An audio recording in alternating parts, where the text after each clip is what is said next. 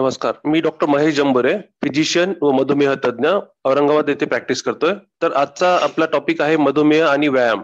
मधुमेहावरील कोणत्याही उपचार नियोजनामध्ये व्यायामाची भूमिका महत्त्वाची असते। संभाव्य समस्या टाळण्यासाठी व्यायामाआधी, व्यायामादरम्यान आणि व्यायामानंतर तुमची ब्लड शुगर तपासावी। व्यायाम हा मधुमेह व्यवस्थापनातील महत्त्वाचा घटक आहे। व्यायामामुळे तुम्हाला पुढील गोष्टीसाठी मदत होते, जसे की तुमच्या ब्लड शुगरच्या पातळ्या सुधारणे, तुमची एकूण तंदुरुस्ती वाढवणे, तुमच्या वजनाचे व्यवस्थापन करणे, तुम्हाला हृदयविकार आणि पक्षाघाताचा धोका कमी करणे, तुमचे एकूण सर्वसाधारण स्वास्थ्य सुधारणे। व्यायाम हा मधुमेह व्यवस्थापनातील महत्त्वाचा घटक आहे। तो इन्सुलिन बद्दलची संवेदनशीलता वाढवतो, हृदयाचे व रक्तवाहिन्याचे आरोग्य सुधारतो आणि एकूणच शरीराच्या स्वास्थ्याची जाणीव वाढवतो। व्यायाम म्हणजे अशी कोणतीही शारीरिक कृती ज्यामुळे तुम्हाला हालचाल करावी लागते, जसे की डान्स, स्विमिंग, चालणे आणि काम करणे असे असू शकते। तुम्हाला जे करायला आवडते त्याची निवड करा। आरोग्यासाठी सर्वोत्तम फायदे मिळवण्यासाठी तज्ञ अशी शिफारस करतात की दर आठवड्याला मध्यम प्रमाणात श्रम होणाऱ्या शारीरिक व्यायामासाठी किमान 150 मिनिट द्यावेत।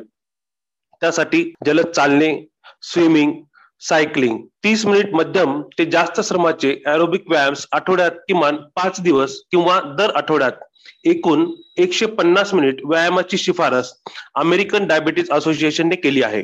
तुम्ही तुमचा व्यायाम आठवड्यातील किमान 3 दिवसांमध्ये विभागू शकता आणि सलग 2 दिवस व्यायाम न करता जाणार नाही याकडे लक्ष द्यावा। मध्यम श्रम अथवा मॉडरेट इंटेन्सिटी याचा अर्थ असा होतो की व्यायामाचे श्रम अशा प्रकारचे असतील की तुम्हाला या व्यायामाच्या दरम्यान बोलू शकाल परंतु गाऊ शकणार नाही। तो व्हिग्रेस ऍक्टिव्हिटी म्हणजे तुम्हाला या व्यायामा दरम्यान फक्त काही शब्द सलग बोलू शकता येतील, नाहीतर श्वास घेण्यासाठी क्षणभर थांबावे लागेल। चालणे हा सर्वात साधा व्यायाम आहे, अगदी दररोजची कामे केली तरी मदत होऊ शकेल। जिने चढा, जर तुमच्या कामाची जागा जवळ असेल तर तेथे चालत जा। लहान मुलांबरोबर खूप खेळा, तुमच्या सहकार्याला फोन करण्याऐवजी त्याच्या कॅबिनकडे चालत जा। इव्हन तुमचा आवडता टीव्ही कार्यक्रम बघताना तुम्ही ट्रेडमिलवर चालू शकता। व्यायामादरम्यान काही महत्त्वाचे मुद्दे आपण लक्षात घेऊयात, जसे की शरीरातील पाणी कमी होणे, ते टाळावे लागेल। तुमच्या पायामधील बूट तपासा, पावले शक्यतो कोरडी ठेवा, हायपोग्लायसिमिया होणार नाही याकडेही लक्ष द्या। व्यायामापूर्वी ग्लुकोजच्या पातळ्या तपासा, विशेषतः जे इन्सुलिन वापरतात त्यांच्यासाठी। व्यायामापूर्वी ब्लड शुगर पातळ्यासाठी काही सामान्य मार्गदर्शक सूचना दिल्या आहेत। ही मापने मिलीग्रॅम्स पर डेसिलिटर मध्ये दिली आहेत। 100 मिलीग्रॅम पर डेसिलिटर पेक्षा कमी जर तुमची ब्लड शुगर सुरक्षितपणे व्यायाम करण्याच्या दृष्टीने खूपच कमी असू शकते। तुम्ही तुमचा व्यायाम सुरू करण्यापूर्वी ज्यात 15 ते 30 ग्रॅम्स कार्बोहायड्रेट आहेत असे छोटेसे पदार्थ खा, जसे की फळांचा रस, फळ, क्रॅकर्स आणि इव्हन ग्लुकोजच्या गोळ्या सुद्धा। 100 ते 250 मिलीग्रॅम पर डेसिलिटर त्यावेळेस तुमची स्थिती ठीक आहे। बहुतेक सर्व लोकांसाठी ही व्यायामापूर्वीची सुरक्षित ब्लड शुगर पातळी आहे। 250 मिलीग्रॅम पर डेसिलिटर किंवा त्यापेक्षा जास्त ही स्थिती थोडीशी सावध करणारी आहे। तुमची ब्लड शुगर सुरक्षितपणे व्यायाम करण्याच्या दृष्टीने खूपच जास्त असू शकते। व्यायाम करण्यापूर्वी तुमच्या लघवीची तपासणी करून किटोन्सचे अस्तित्व आहे का ते पहा।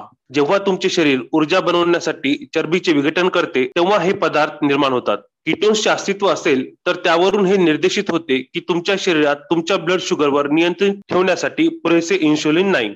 जर असे दिसून आले तर व्यायाम करणे थांबवा, जसे की जर तुमची ब्लड शुगर ही 70 मिलीग्रॅम पर डेसिलिटर किंवा त्यापेक्षा कमी असेल, तुम्हाला जर हल्ल्यासारखे वाटत असेल किंवा अशक्त वाटत असेल किंवा गोंधळल्यासारखे वाटत असेल, तर 15 मिनिटांनी तुमची ब्लड शुगर तपासा। तुमची ब्लड शुगर पातळी ही किमान 70 मिलीग्रॅम पर डेसिलिटर होईपर्यंत आवश्यकतेनुसार पुन्हा करा। तुमच्या व्यायामाच्या नियोजनाबद्दल तुमच्या मधुमेह तज्ञांशी बोला। धन्यवाद।